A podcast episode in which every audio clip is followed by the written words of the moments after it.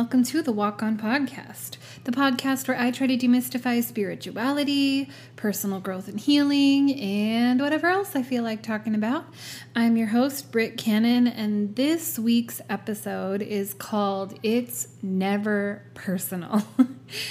And I think next week I'm gonna kind of like join this episode with one that's called The Call is Coming from Inside the House, which is a horror movie reference. Um, it comes from those like babysitter urban legends, you know, where like the babysitter keeps checking on the, or no, the babysitter keeps getting phone calls and keeps getting like harassed by, um, someone while she's babysitting the kids and then he's like have you checked the kids? And you know and then she ends up finding out that the call is coming from inside the house. So these two are joined together because it's never personal is is a, a just a truth that has been so helpful for me along my journey um, because I'm a sensitive soul and as a sensitive soul other people's bullshit can really really get to you. And and sometimes things feel really personal or they seem really personal or people when people are projecting their bullshit onto you it can they can want to make it personal but the reality is it never is. It's always a battle that person is fighting within themselves. The call is coming from inside the house. Um, and that's just really helpful for me as a, like a tool of perspective you know? And and while i also want to do an episode on holding grudges because your bitch loves a grudge. Um, i also have learned how to let them go and how really for me the distance protecting myself loving myself enough to walk away to walk on hashtag um saves me from, you know, self harming behaviors like holding grudges or holding on to anger or resentment. I can really release everything when I prioritize my own safety, my own mental health, and my own self love and boundaries. So I guess this is going to be sort of a three, a three for one, a three for three dealio. But well, we're going to start with it's never personal because I think that's the starting point of all of it. And this is this is the part, you know, holding grudges um, is something from you to the other person, right? The call is coming from inside the house is like what's going on in your own head. And it's never personal, is sort of like from the other person to you.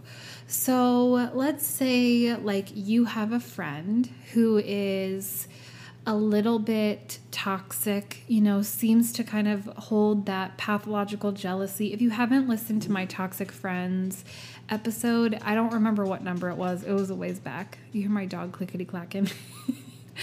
um, it was a ways back. But if you haven't listened to that, like how to spot a toxic friend episode, go listen to it. I'll go more into detail in that.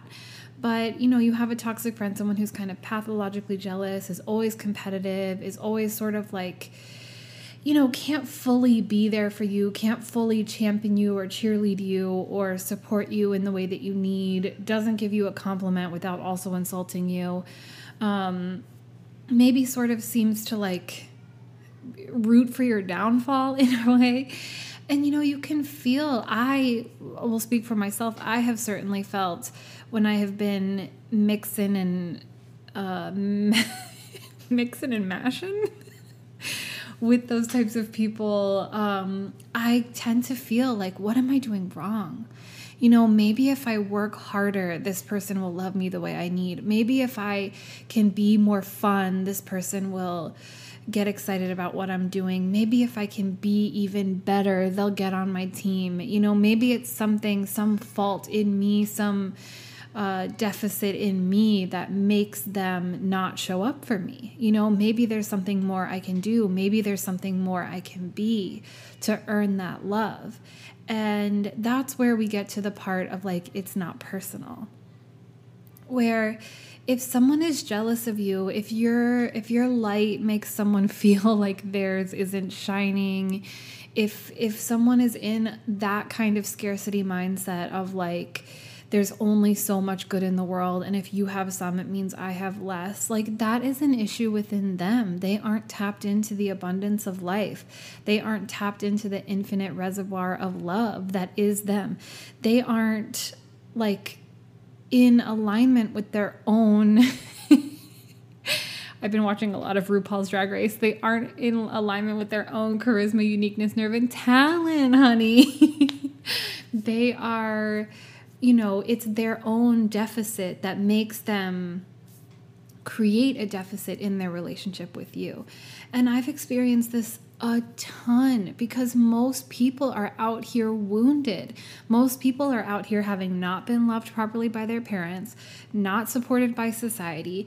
You know, the the powers that be, like the matrix itself really benefits from from us, each of us being um having distance, having being unconscious to our own light, our own joy, our own specialness, our own like essence, you know, from the good we can bring to the world, from our talents, from our genius, from our passions. The matrix, the white supremacist capitalist heteropatriarchy really thrives when we aren't in touch with our own greatness. And capitalism, you know, there's this belief amongst capitalists that believes that competition creates greatness. You know, that being competitive with each other is what fosters innovation. And while I think it can look like that on the surface, I I think that people thrive the most and shine the most when they're supported, when their needs are met, when they're in community, when they're being applauded, you know, when they have support. That's why like you know, we have this like belief of like, you know, that ex- the extremely talented are like one in a million and that there's something inherently better about them than than in us regular people until one of us regular people ends up being one of the specials. But it's like really we all have that within us. Everyone is great at at least one thing, usually a multitude of things. You know, and I think that the pressure of capitalism and the pressure of of competition the the constant feeling of like i'm too old i'm not good enough i'm too late there's so many people doing what i want to do what's the point of even trying? Or like that imposter syndrome that comes from comparing yourself to others yourself to others is what keeps people from even trying. And it's like is that really um encouraging innovation? No because think about all the people who are lost to the odds stacked against them. You know, how many people, how many, how much genius is stifled in just making ends meet, or in untreated mental illness, or in a lack of belief in oneself, or in a lack of support and community. I mean, I can't tell you the amount of times I've thought about quitting. I was thinking about quitting a month ago because, like, there's just no. I'm just screaming into the void and the the void doesn't have a lot to offer back. And you have to have such like nerves of steel and such like such deep roots of self-love and self-belief. And you have to have such a strong commitment to purpose to even stay the course. Like, this is not for the faint of heart, but it could be if we didn't have to if money and survival weren't all tied up in it. You know, I was talking about a couple weeks ago how I've like gone back to a day job and and oh my gosh, like the amount of time I have to devote to the things that I really love and want to do is so scarce and it's like so little. And i spend so little of my time with the people i love doing the things i love experiencing joy. And don't get me wrong i do a good job of like finding little pockets and being grateful. And and i do love the momentum of, of being on the move. I do kind of like love being busy in a lot of ways and i am just much better at taking care of myself than the last time i was working at, like this. My life i'm not being abused you know? I'm not eating gluten. I'm sober. Like there's a lot better in my life this time than the last time i was working. My perspective is a lot better. You know like i just I'm a lot more mature and so I'm not hating it as much, but it does still take like most of my time and most of my energy and I have so little left when the day is done for the things that are actually important to me that it is you know, it can break your heart, it can break your spirit, and it can definitely break your belief in yourself.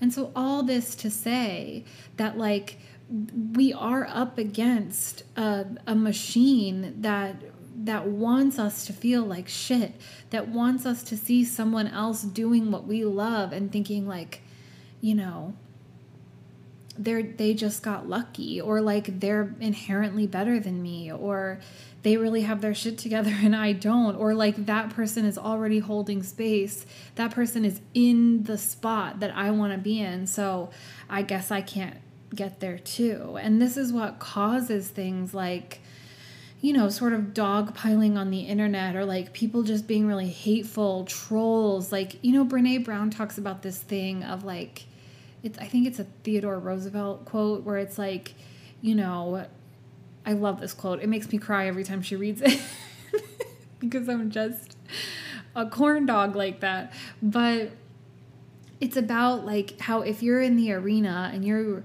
dirty, sweat covered, bloody, tired from the fight, you know, you're like doing the damn thing. It's none of your business what the spectators in the in the stands have to say.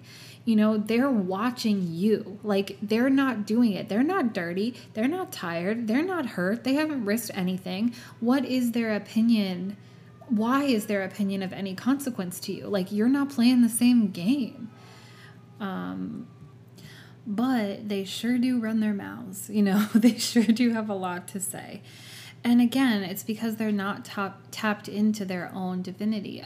Another like way you can look at this is in stan culture, like in fandoms, how these people are like, you know, crying over, you know, touching John Lennon's hand or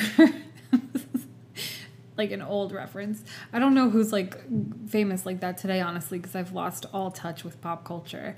But, you know, it's like these people who, if you say something bad about Taylor Swift on the internet, here they come telling you to kill themselves, kill yourself. It's just like that that attachment those parasocial relationships those aren't even personal you know i think the celebrity can really take it like you know, if you're a jerk before you're famous, you're a super jerk once you become famous. If you're a jerk before you're rich, you're a super jerk when you become rich.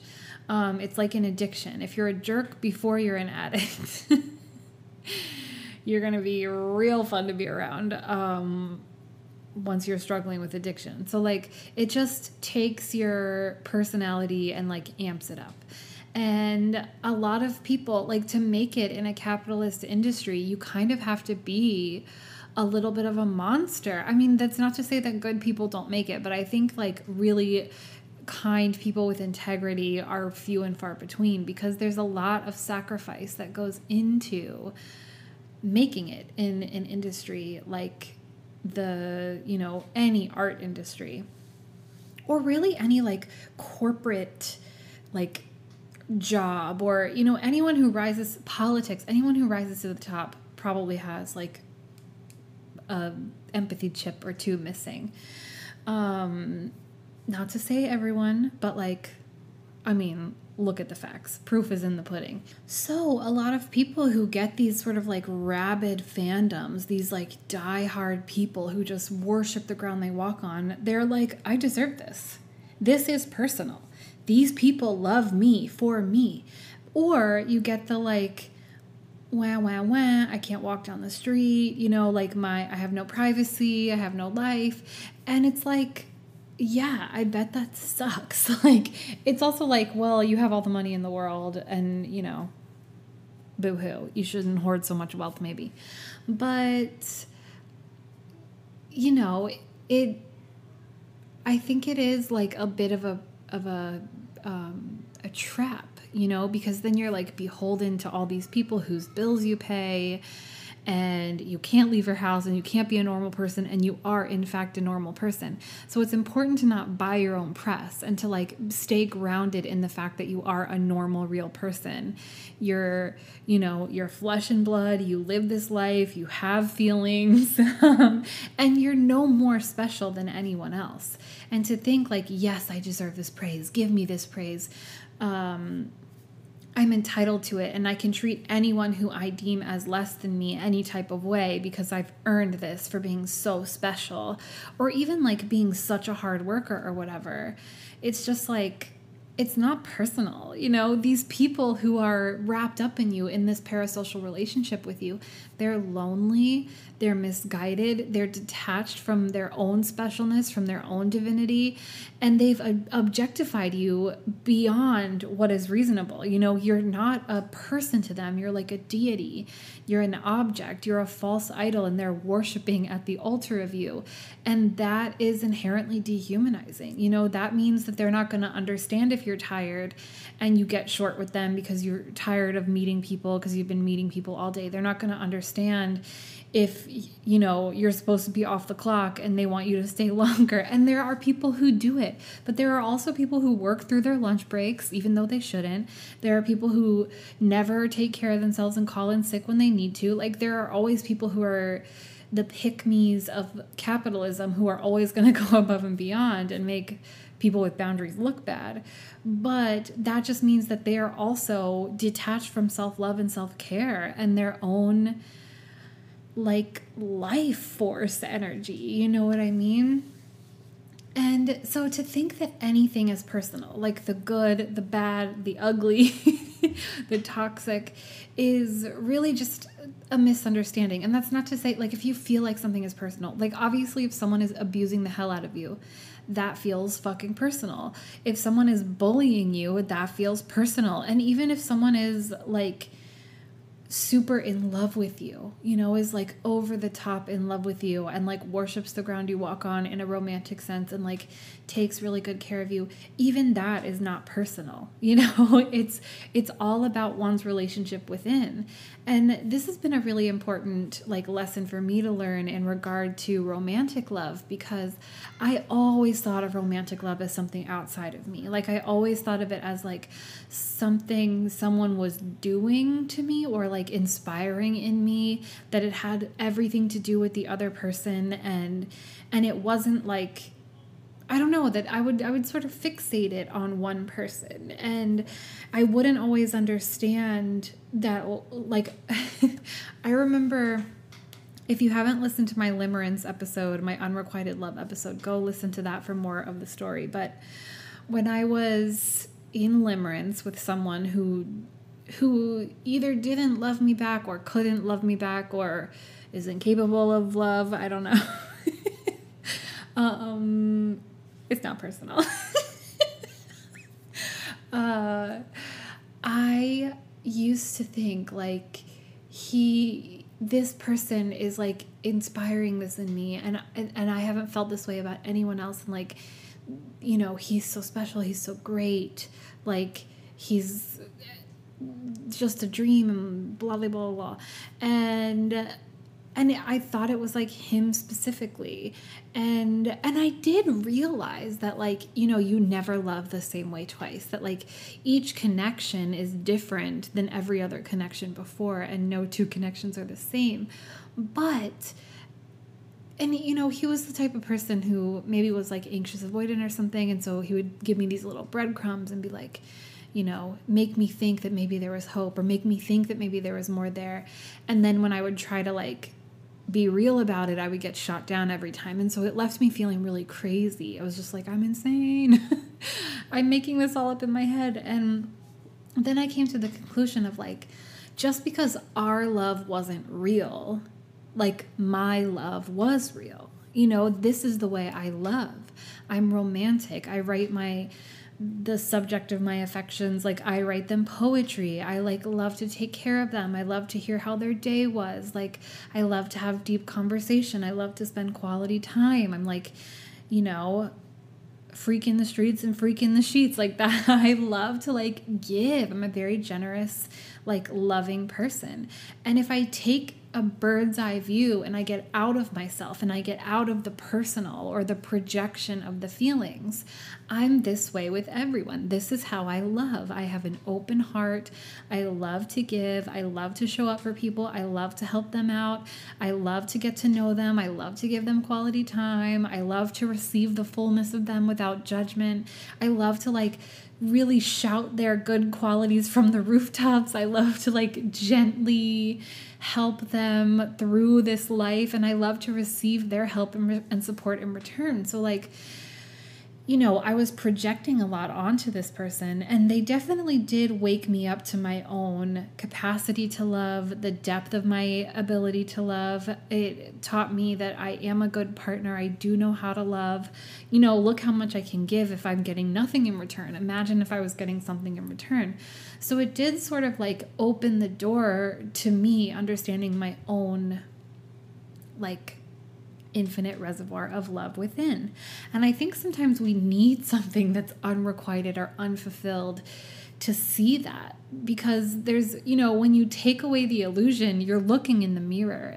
And that's what i mean when i say it's never personal is that like if you take away okay let's get metaphysical for a second. Like if we are all one which we are you are made of the same stars that make the soil and the plants and the sky and your neighbor and your mom. Like, we are made of the same shit. And if you break life down to the tiny, tiniest, like, atom, everything is made of that right? So we are all just moving atoms, which is so weird to think about. you know, writing with a pen made of atoms, on paper made of atoms, with ink made of atoms. And we cuddle with our partner, and it's just a bunch of atoms. Like if if you broke everything down to like a molecular level, it would all look like one big jumbled mess of atoms, you know. and and so in that way, we are all, are are, are all one, and any separation is an illusion. And if that's the case, and you can remove the the illusion of of separateness that it's all you with you it's all me with me. And maybe like i know main character syndrome is kind of like not a good way to exist in the world because it makes you really selfish and it makes you only see others as like side characters in your main story arc. But on the other hand like it is kind of that. Like you meet people who help you grow and who challenge you and who who call out your wounds and who guide you towards healing either on purpose or or not you know? They either fuel you with love or spite. And and some are temporary you know? You'll like travel parallel to someone for a while and then you'll go your separate ways. And then there will be another person who carries you along a leg of your journey as you are carrying them on a leg of yours. And then maybe you go your separate ways, and then maybe you come back together later as more mature beings and you have more work to do. But ultimately, all of our purposes here, your greatest purpose here is to know yourself, is to love yourself, is to embrace the totality of yourself and to do so compassionately and gratefully and joyfully. And so everything you go through is about you. Um, if you know, if someone, this is what I, what I think sometimes when like I'm out and someone's being like insufferably rude and it irritates me to no end. And I'm like, you know, I want to be mad at this person. I want to like curse their very name and their whole bloodline. you know, I feel like I want bad things to happen to them because why are you like this in the world? And then I'm like, hmm, maybe I'm just tired because I didn't sleep enough last night.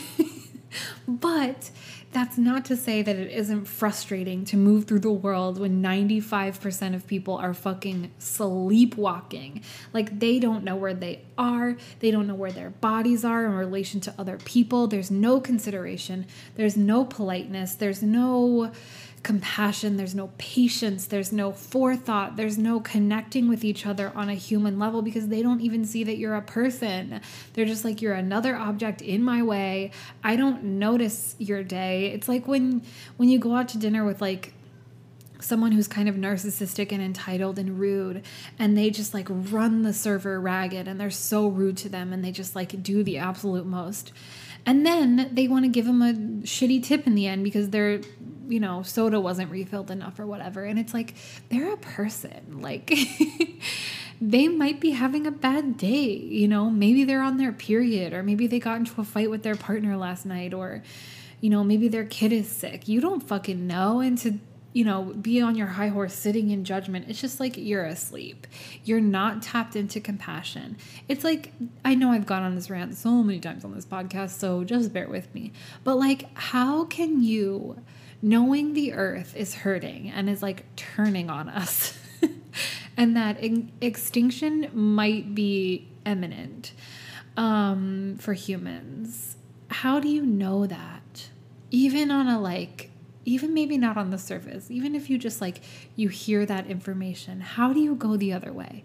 How do you continue looking for fossil fuels? How do you just double down on that tactic unless you're utterly unconscious, you know, unless you're asleep at the wheel? Like you just, you're not here, you're not feeling, you're not connecting, you're not present how do you buy into the material illusion of money like a thing that we literally made up it's so wild to me that like we evolved from God knows what on this planet.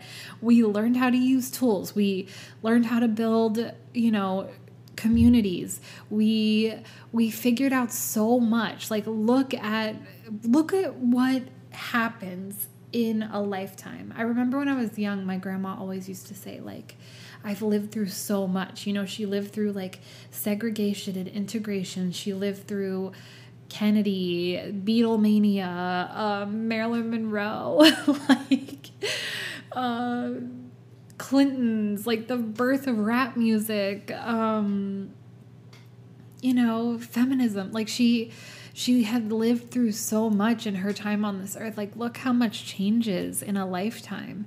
And that is a miracle. And and with all that power and all that intelligence and all that innovation and all that potential, and we were like, let's invent taxes. Like it's absurd. It's truly absurd. We created these rules and laws and illusions, and then we believe in them so hard that we don't see anything else, that we actually act against our own best interests and literal survival to continue to perpetuate the illusion. And that is just wild to me. If that's not an indication that people are asleep at the wheel, I don't know what is. Like, it's so beautiful to know that you could change your mind at any time, to know that you could change the course of your life at any time, to know that you can pull the escape like pull the parachute cord and jump out of of this version of your life and do something else. Is like the most liberating like truth to know and yet so many people resist it or avoid it or or pretend that it isn't so or don't accept it. It's like, you know, I also want to do a, an episode titled What You Resist Persists and talk about it from a political standpoint of like, you know, for progress to work, all you have to do is surrender to it. All you have to do is not resist it because it's gonna happen. Like, evolution is a thing sorry christians. Um evolution is a thing. It's a truth. Like this is what look at the olympics. Like every time a gymnast can do 17 more flips in the air. It's like that is proof of human evolution to me you know? The the gymnasts from the 80s wouldn't stand a chance they wouldn't even get into the olympics compared to the gymnasts today or the ice skaters or whatever. Like we are evolving before our very eyes and we like don't see it because we're so busy looking back and glorifying and romanticizing a past that wasn't even good. Like it's always better in the new direction. It's always better in the new direction the devil you know is always worse than the devil you don't actually because like if you change even if the change isn't for the better you know like even if you fail while you're changing even if you um you're just living to die another metaphorical death. Like you're still growing, you're still learning. If you stay in the same small town that you've always lived in, if you never take a chance, not that everyone has to move from their same small town, but it's just like you know, there are those people who never take a chance. It's like Pam from The Office, you know, she, it takes her so long to make a change. It takes her so long to leave Roy and realize she loves Jim. It takes her so long to want to change her life and she does it in increments and every time she tries the first time it gets hard she gives up and then at the end she's like damn i almost lost everything because i was afraid of change and like i really got to work on this and it's like yeah baby we've been watching you do this for nine season and it has gotten old.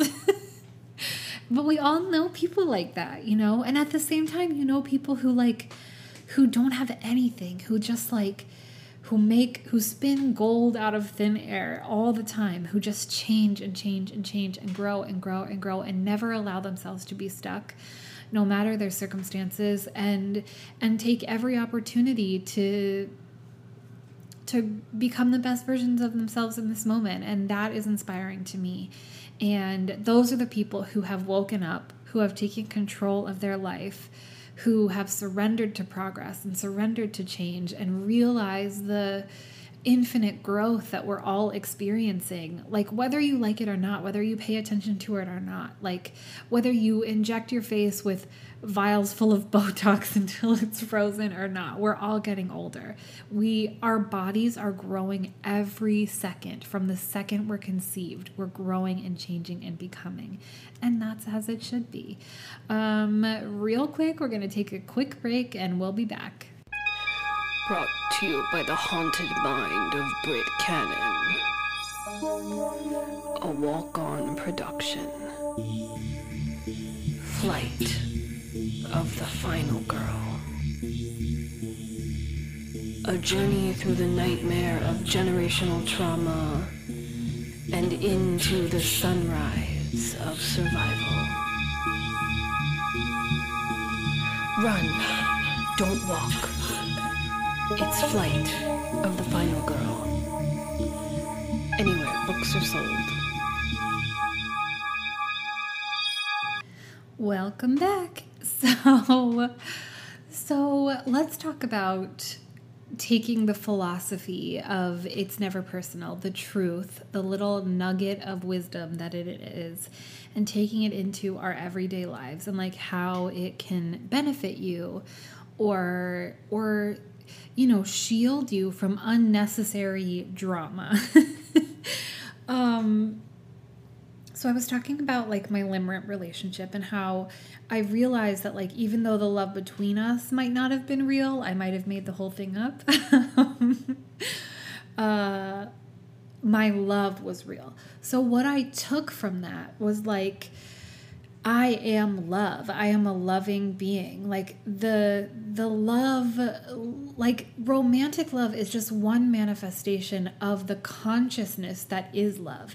Anyone who's done any kind of psychedelic knows that love is everything there is. You know that all there is is love, really. If you if you're in tune with the frequency of love, you see that the sun is love, that water is love, that that everything carries a signature of love. If you pay attention throughout your day and you get out of that grumbly capitalism induced like haze of like like I'm so grumpy, I hate the world, life is so inconvenient, everything's so annoying.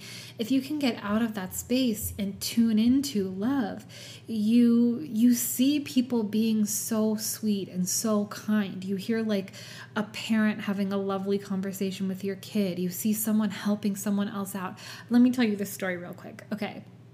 So, last weekend I went to a foraging class in in a park with my partner and she'd been dying she's been dying to do a foraging class for like years and years and years.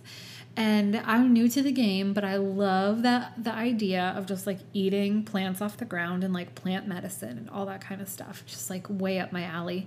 So we went on a whim and and it was such a fun time. Like to be in new york city like eating plants off the ground learning about plant medicine like just it was magic. I cried at least four times. I was just like having a fucking blast. Also, any lesbians or like uh, you know, whatever, sapphics or people who are romantically interested in women, um, it was full of lesbians. Like chock full. Uh, foraging classes are a good place to meet women.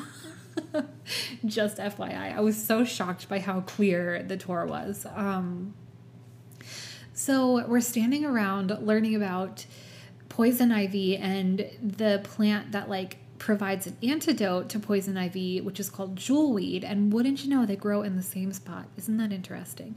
So we're standing there listening to this whole speech by this old man named Wildman Steve Brill. He's a genius.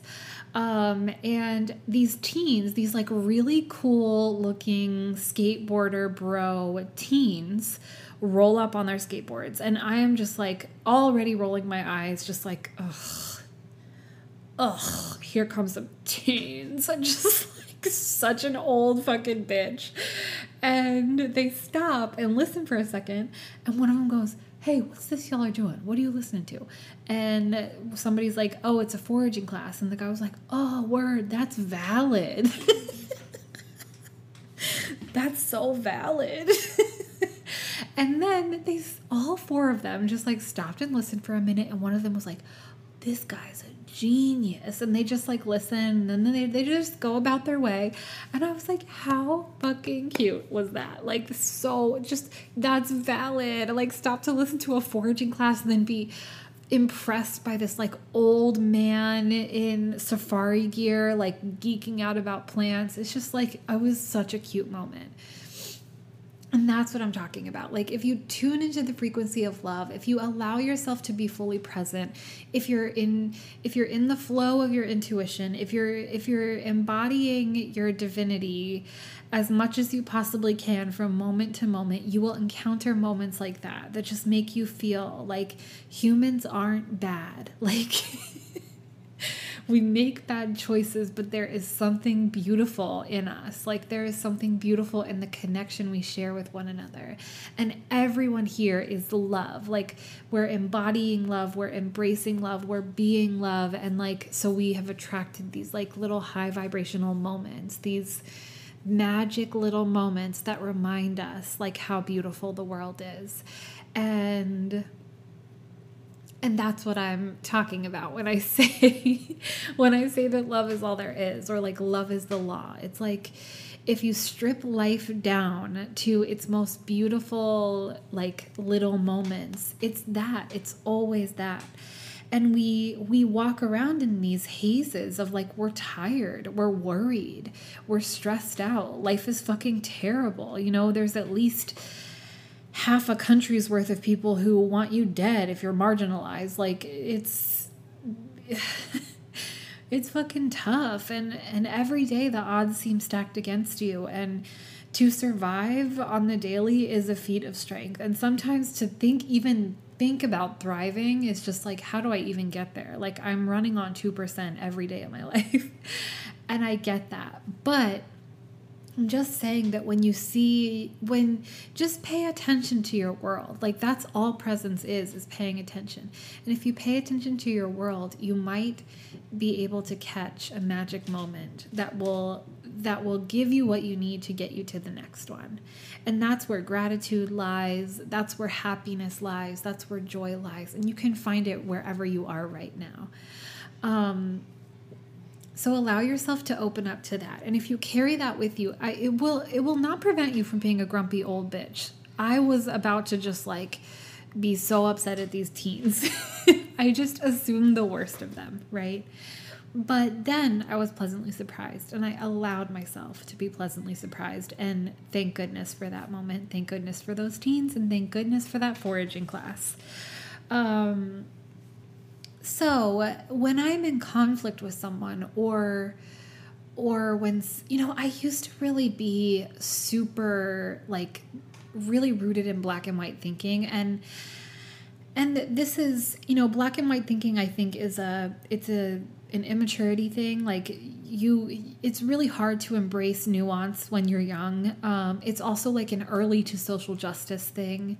It's also a uh, an autism thing and it's a trauma thing. So I was getting it from all angles. Like I I came by it honest, this black and white thinking. And um and so like in a um, in a situation where, you know, there was a conflict present, I would always choose sides a hundred percent of the time, and I wouldn't always choose like the right side. And when I was in a conflict with someone else, I would expect people to choose sides because I did. Now, if I, again, if I can like get out of myself and look at it from a bird's eye view, I mean, obviously you would, you would hope that if you were being abused, that nobody who loved you would would stay neutral you know? Like you would hope that's it's really hurtful when someone stays neutral or even like gravitates further towards the person that abused you which has happened to me many many times. It feels like a deep betrayal. It's betrayal on top of betrayal. It's not being believed. It's like super triggering. But when i bird's eye view it i'm like this is not personal. Like, this person doesn't know the extent of what happened. This person may have their own issues with people who are abusive, and that's why they're drawn to this person. This person may not believe someone who's saying they were abused because they don't understand the dynamics of abuse because yeah they don't know how bad it was they might not like me you know i might rub them the wrong way or me owning my victimhood may make them feel a type of way because they haven't owned theirs yet like there's so many perspectives those people could be coming from now Am I saying stay friends with someone who's friends with your abuser? Absolutely not. Like, you don't have to be friends with anybody. You can cut anyone off at any time and feel great about it. I certainly have. um, and for me, a lack of loyalty is a deal breaker because I am extremely loyal. But I I didn't have to take it as a betrayal. I didn't have to feel it as a betrayal. Instead, now when it happens, I think it, I go through the list exactly what I just said to you. You know, this person is probably more attracted to an abuser than they are to me because they have some stuff they haven't healed. I have been the person who was more attracted to the abuser than the person who was actually loving me. I have been that person more than once. I have been that person many times. I have been toxically loyal to someone who was a snake in the motherfucking grass. Like, I know what it's like to be a flying monkey. I know what it's like to be under the spell of someone abusive because they feel powerful and because you feel safe being close to them. And I also know what it feels like to feel like I'm the special one who can handle this person and everyone else is a punk ass.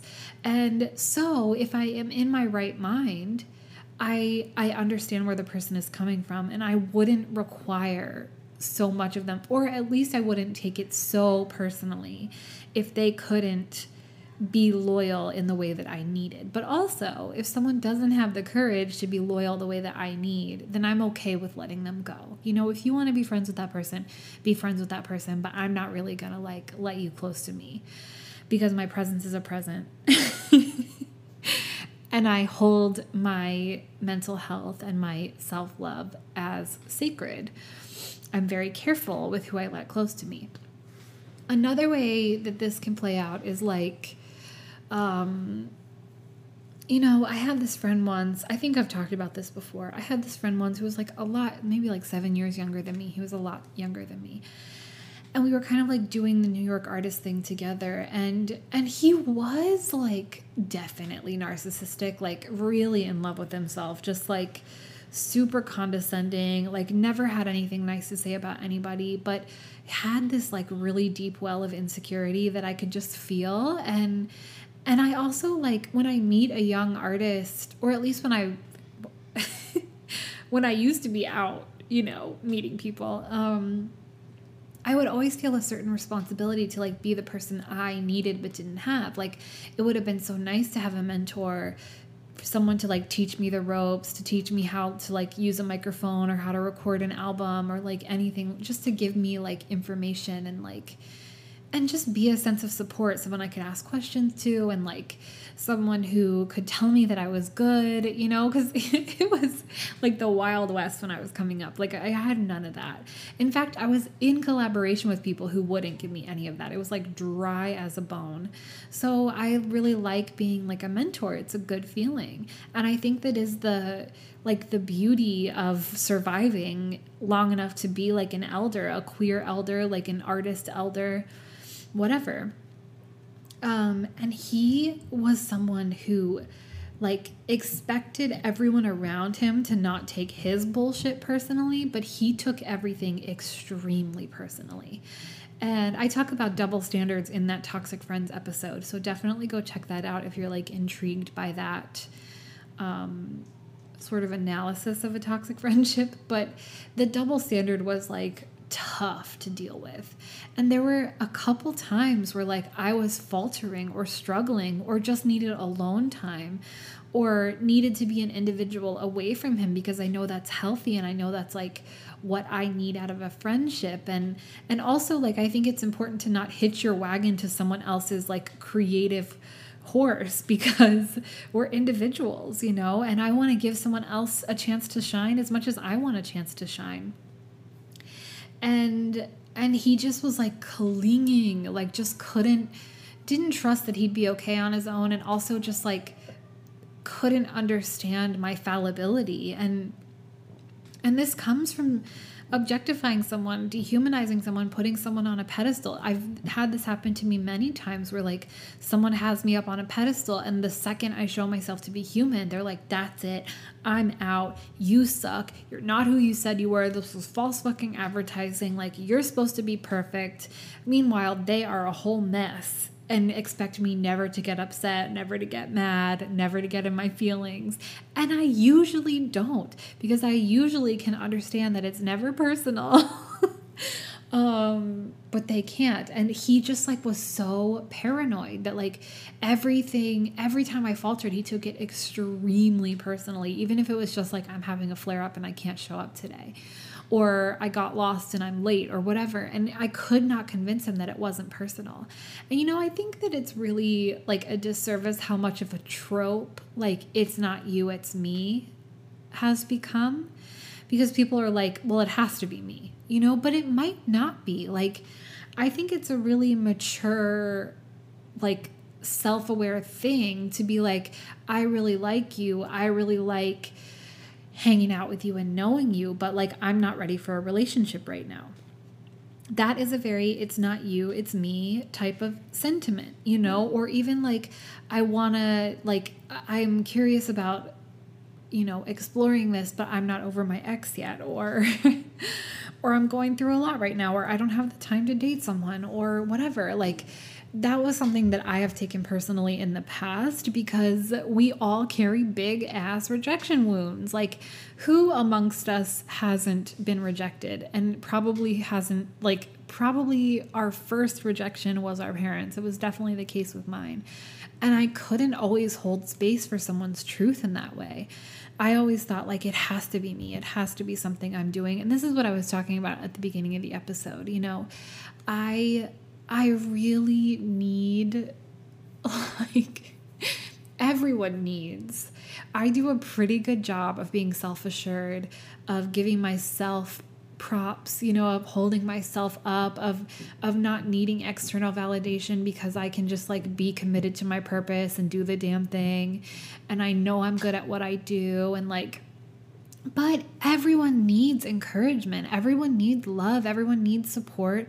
Everyone needs like a hey, you're doing a good job every now and then. And I'm telling y'all, I do not get it that often. and it bothers me. But at the same time, like, you know, I've told my I, my partner has been was was one of my best friends before we started dating and she she makes a point to like share my podcast episodes or my music or whatever because simply because she knows it's important to me. She's like, you know, you've talked about it, you've told me it's important to you, you've told me it hurts your feelings when people don't. And so I do it. But if I didn't know that, if I hadn't heard you talk about that, I wouldn't do it because I just wouldn't think about it. Now, rewind six months before she told me that. And I was taking it so personally that people weren't sharing my work, that people weren't supporting me, that people weren't shouting me from the rooftops, that I wasn't getting any external validation in the way I needed. And then she tells me that, and I'm like, oh, it's not personal. It's not a vendetta against me. It's not a conspiracy against me. It's not people who don't support me or who am, are embarrassed by the work I do. They just don't think to do it. And like that's a perfect example of like it's never personal. on uh you know even on a like a really terrible like abuse level or even like a you know sort of a like a political level um it's it's always a war within the person that is being taken out on you. Like when an abuser love bombs you and then intermittently will give you the love and validation you need and then pull it away to get you trauma bonded to them or when they put distance between you and all your other relationships so that you're totally isolated and beholden to them.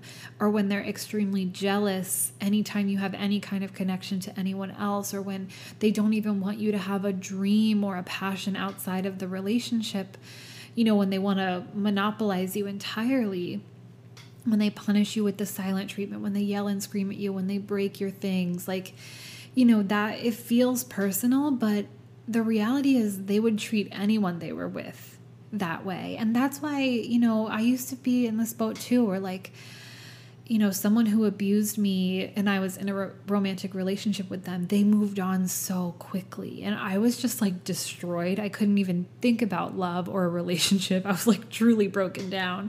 And they just like moved on right away and replaced me so fast. And then it's just like, here come the selfies of how happy they are. And like, oh, they're so grateful they're with someone else and not with stinky old me who was ruining their life. And just like, you know, just, oh my God, knife to my heart. Like it just, crushed me.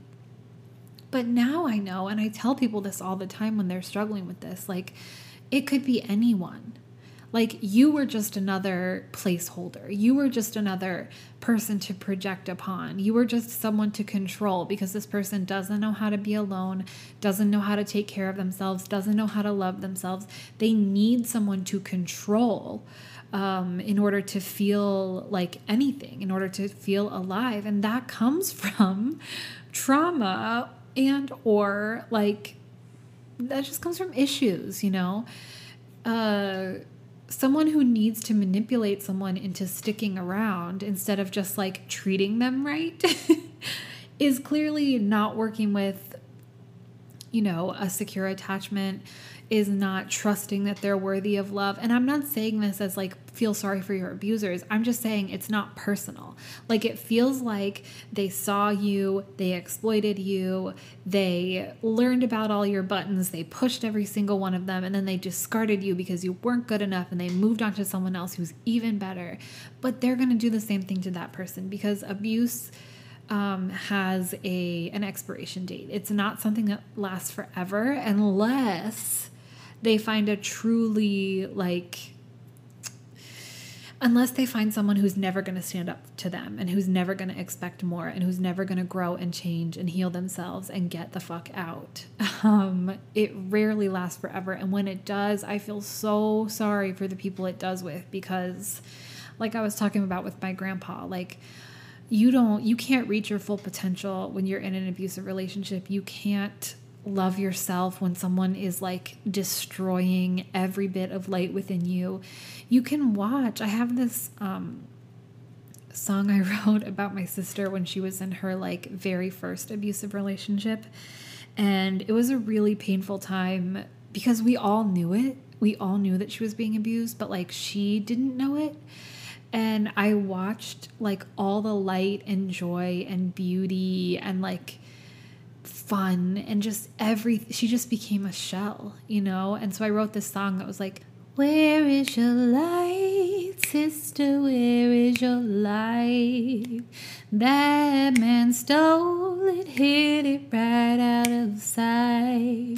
Replaced it with worry on your pretty face.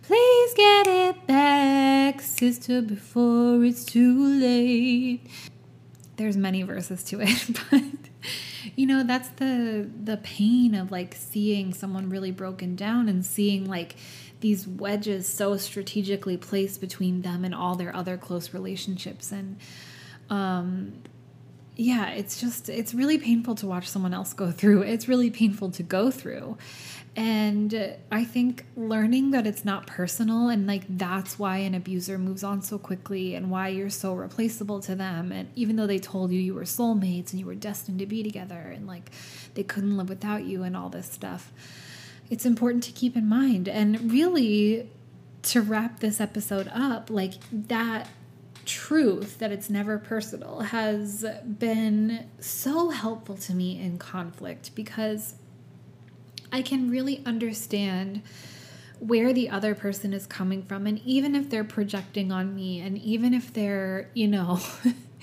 got their fists up and they're super defensive and they don't know where they're coming from, or like they don't know it's not personal, I can see it from a, a higher perspective and I can see what I'm taking personally. And I can take that out of it and get to the core of the issue and then it's easy.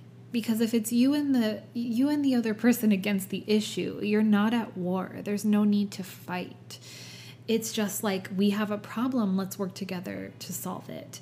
And that has really been life changing for me. You know i really i used to avoid conflict at all costs. Like I this is what people pleasing is. This is what codependence is. It's like being so scared of conflict because you're traumatized by it. You've never seen productive conflict. You've never seen people actually talk through things and you know, my family handled everything with gossip. Like nothing was dealt outright. Not everything was swept under the rug and then you would talk to other people about it and get and feel better, get a cathartic experience that way instead of just like resolving it. And so nothing ever got resolved.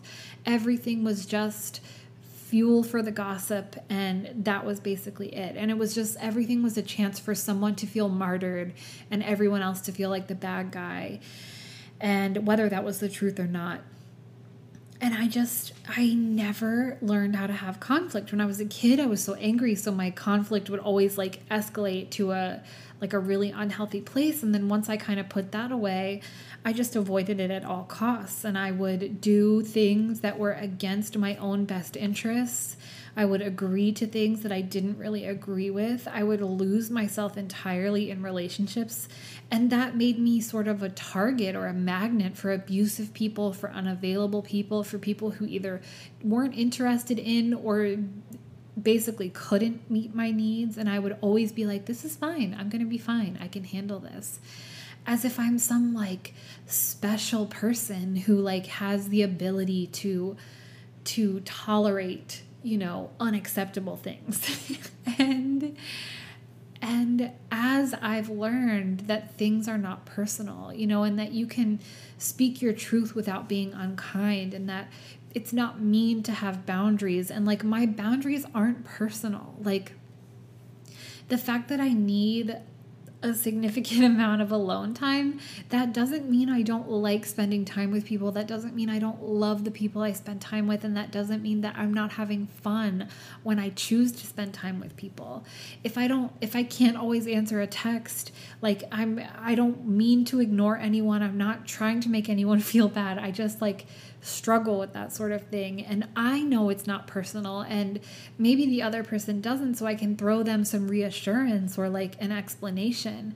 But I need to like take care of myself, and I can't really expect.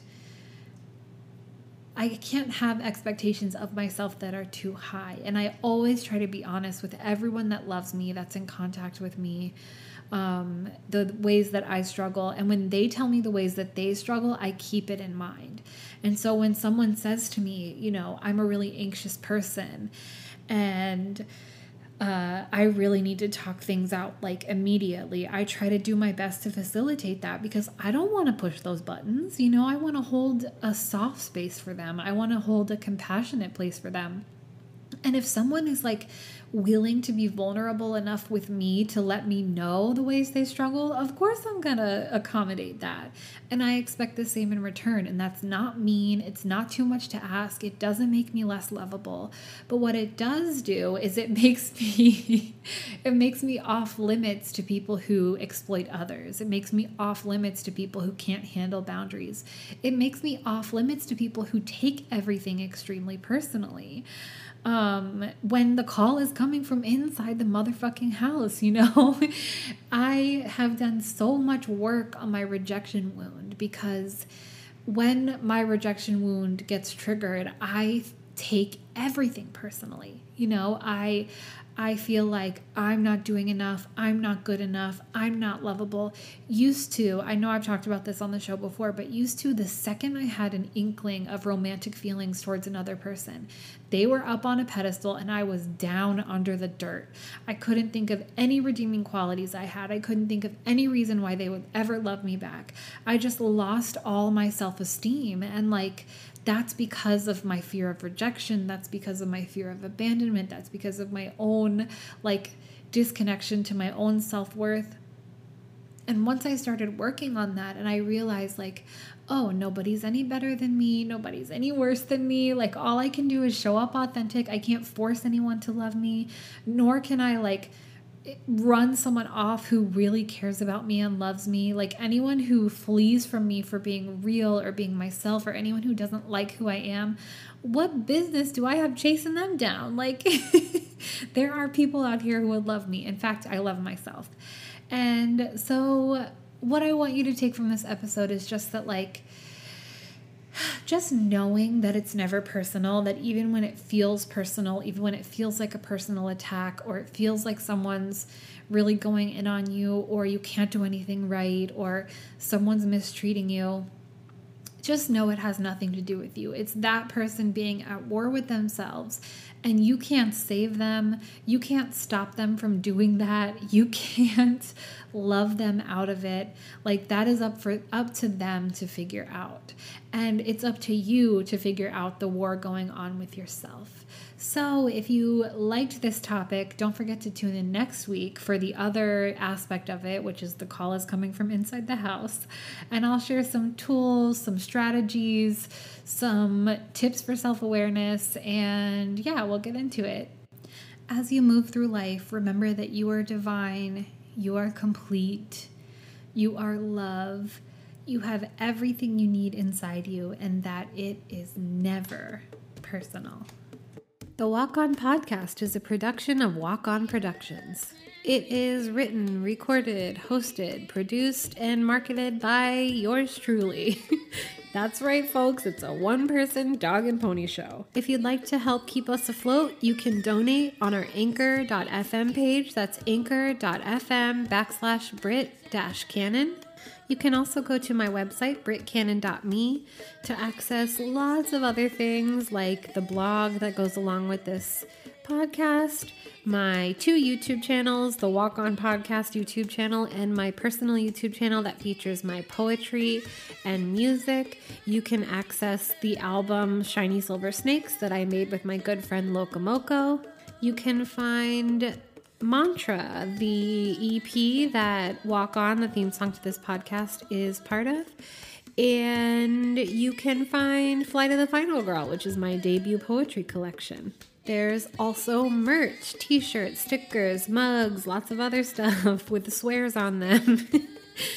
there are photos, videos, and links to all of the services I offer, including tarot readings, astrology readings, mentorship services if you'd like some one on one consultations outside of the realm of tarot and astrology. And you can also access my self love course, which is a 30 day journal centered self love course that is designed to help you build a deeper friendship and more loving relationship with yourself. There are journal prompts guided meditations, self care rituals, letter writing assignments, and a whole lot more. Thank you so much for listening. Thank you so much for being here. Thank you so much for doing the work. Happy healing. Until next time, bye.